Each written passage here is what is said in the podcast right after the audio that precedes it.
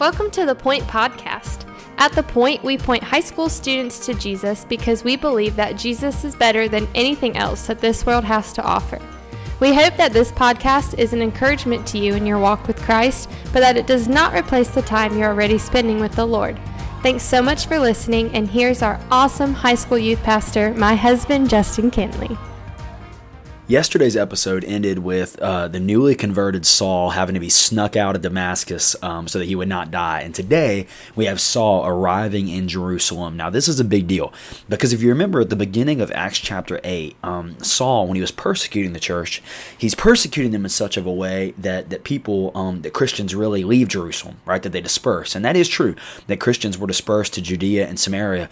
But there are still a lot of Christians in Jerusalem. I mean, there there are a lot of Christians there. There's a big group of Christians that are still there, and Saul is going back there, which is a pretty big deal because some of the major apostles are still there. And, and so, think about this: this guy is coming back um, to Jerusalem. He's coming back now as someone who's converted, who's apparently preaching Christ, but he left Jerusalem to go imprison Christians. And so you can imagine some tension for the Christians as this Saul is coming back and they're wondering, okay, is this legit or is this guy faking us? Like maybe he's just trying to get in with us and then he's going to kill us. There, there's all kinds of questions. And so listen to what happens in verse 26. It says, When he arrived in Jerusalem, he tried to associate with the disciples, but they were all afraid of him, since they did not believe that he was a disciple.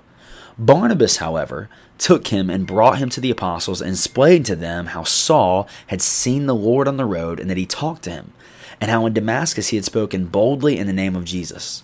Saul was coming and going with them in Jerusalem, speaking boldly in the name of the Lord. He conversed and debated with the Hellenistic Jews, but they attempted to kill him. And when the brothers found out, they took him down to Caesarea and sent him off to Tarsus. So the church throughout all of Judea, Galilee, and Samaria had peace, being built up and walking in the fear of the Lord and in the encouragement of the Holy Spirit, and it increased in numbers. And so you, you really, this is kind of, um, I'm not saying there's there's not something to glean from this because there is, and we'll look at this in just a second. Um, but it's kind of just a passage letting us know Saul's state as he's coming back to Jerusalem because his start for a believer is kind of rocky, isn't it? I mean, Ananias in chapter 9 earlier is kind of scared to talk to him, right? But he does because the Holy Spirit tells him to. And then the Jews are trying to kill Saul, so he has to sneak out of Damascus. And now here, the Christians, instead of welcoming him with open arms, are really nervous and afraid first because this guy was wanting to kill all these Christians. And, and then at the end, the Hellenistic Jews, these are these are Jews who uh, who had not converted yet, they're attempting to kill Saul. I mean, it's all these crazy, crazy things, right? Um, and so there's a lot of a lot of wild stuff going on here, right? Um, but isn't it cool? And I think this is awesome isn't it cool that there's a man named Barnabas? That, that Barnabas sees Saul. And, and while everyone else is, is afraid, while there's people wanting to kill him, while everyone else is fearful and, and, and in trepidation about what's going on, Barnabas knows Saul's story.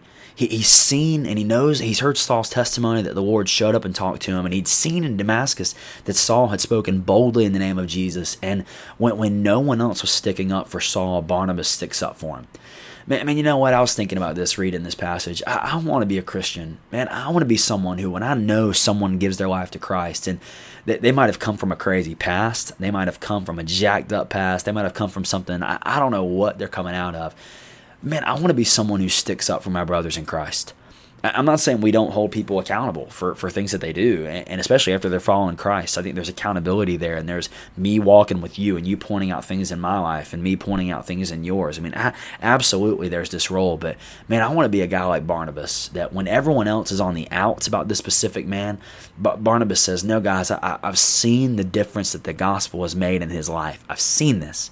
And he sticks up for Saul when no one else does. And, and, sometimes we need to be that Christian that when no one else is sticking up for our brother and sister in Christ, we're going to be that person. And so maybe especially thinking about this, who, who's a person on Sundays or who's a person on Wednesday that you could stick up for in that way? Um, I, I, think that's just an incredible way to be Barnabas and an incredible way to be a person. Um, really, really the way Jesus would offer and Jesus would act to someone because Jesus stuck up for you when no one else would, right? Jesus, Jesus sticks up for that. And so um, I think it's just an interesting thing to notice here how no one else is sticking up for Saul, but this man named Barnabas does. And, and I know about, I don't know about you, but man, I want to be that way. Thanks so much for listening. The Point is a ministry of First Baptist Church Indian Trail for high school students. We offer life groups every Sunday morning at 8, 9:30, and 11 o'clock and we meet on Wednesday nights at 6:15. For more information, you can go to our church's website at fbcit.org.